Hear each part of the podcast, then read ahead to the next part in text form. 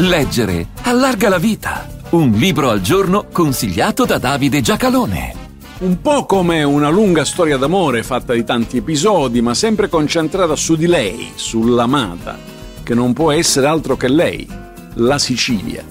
Perché di posti belli e interessanti al mondo ce ne sono tanti, ma un universo così diverso e completo è difficile trovarlo concentrato in un'isola in cui ciascuna parte ha una vocazione universale, isolata dal mondo perché contiene il mondo. E di ciascuno dei molti personaggi di cui questo libro parla, ciascuno nel proprio modo particolare si racconta l'amore per la Sicilia. Antonino Cangemi, Un paradiso popolato da diavoli, la Sicilia con gli occhi degli altri, pubblicato da Dario Flaccovio nel 2023. Da qualsiasi parte arrivassero, da relativamente vicino o infinitamente lontano, ciascuno di loro, come qui si narra, non ha potuto che subirne il fascino. Quello magico, mitologico, come anche quello carnale che si estende fin dopo la morte.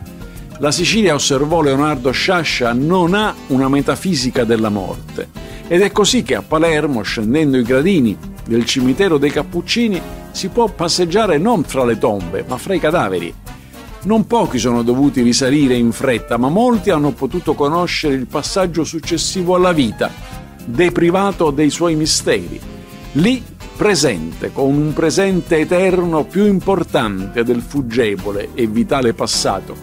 Di Sicilia ce ne sono tante ed è in omaggio a una vecchia, immutabile divisione che il libro inizia percorrendo due vie, una d'Oriente e l'altra d'Occidente, che dicono di non amarsi, che ancora si sbertucciano nella diatriba su come chiamare la palla di riso fritta, arancino o arancina, ma che si specchiano l'una nell'altra. Fa bene l'autore, già nei primi passi fra queste vie, a ricordare una storia che è la smentita di un luogo comune. È in Sicilia che viene abbattuto il matrimonio riparatore, peraltro contemplato dalle leggi italiane fino al 1981. Qui, nel 1965, per la precisione ad Alcova, una ragazza minorenne viene rapita, sverginata e per questo reclamata come sposa dall'autore della prodezza. Ma la ragazza, Franca Viola, non ci sta.